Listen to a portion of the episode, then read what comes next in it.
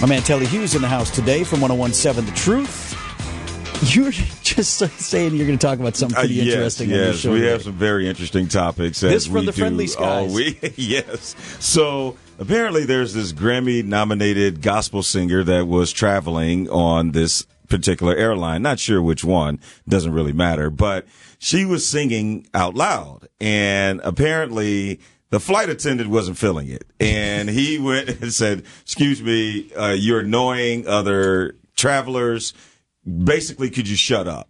And How'd she like that? and she was like, and she was like, "Well, am I annoying everybody?" And then she kind of turned around and, Oh, but no, no, don't put me in that But yeah, but, Uh, but no one wanted to say this. anything. Of course, I mean, no one's going to be like, "Yes, shut up, all that God singing," you know. So she turns around and she was asking, and no one said anything. And then he was like, "Well, as your flight attendant, I'm instructing you."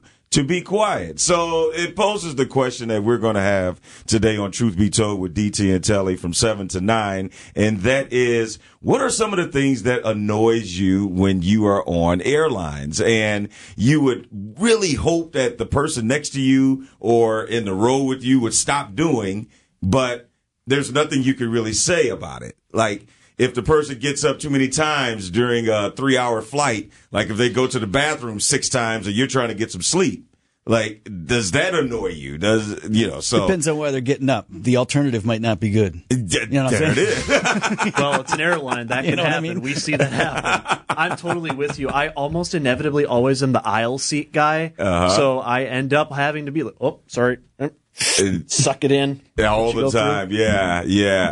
I, I just, to me, yeah, just because you're a Grammy nominated singer doesn't mean I feel like hearing you sing. We don't know what time the flight was. We don't know what was going on. So I look at it as, all right, just be courteous. Like, just because you are a great singer or I may be a great speaker, but if I got a 5 a.m. flight, I don't think everybody wants to hear Telly Hughes talk You're, for you're two doing your hours. show live for the airline, right? Just start breaking into operetta.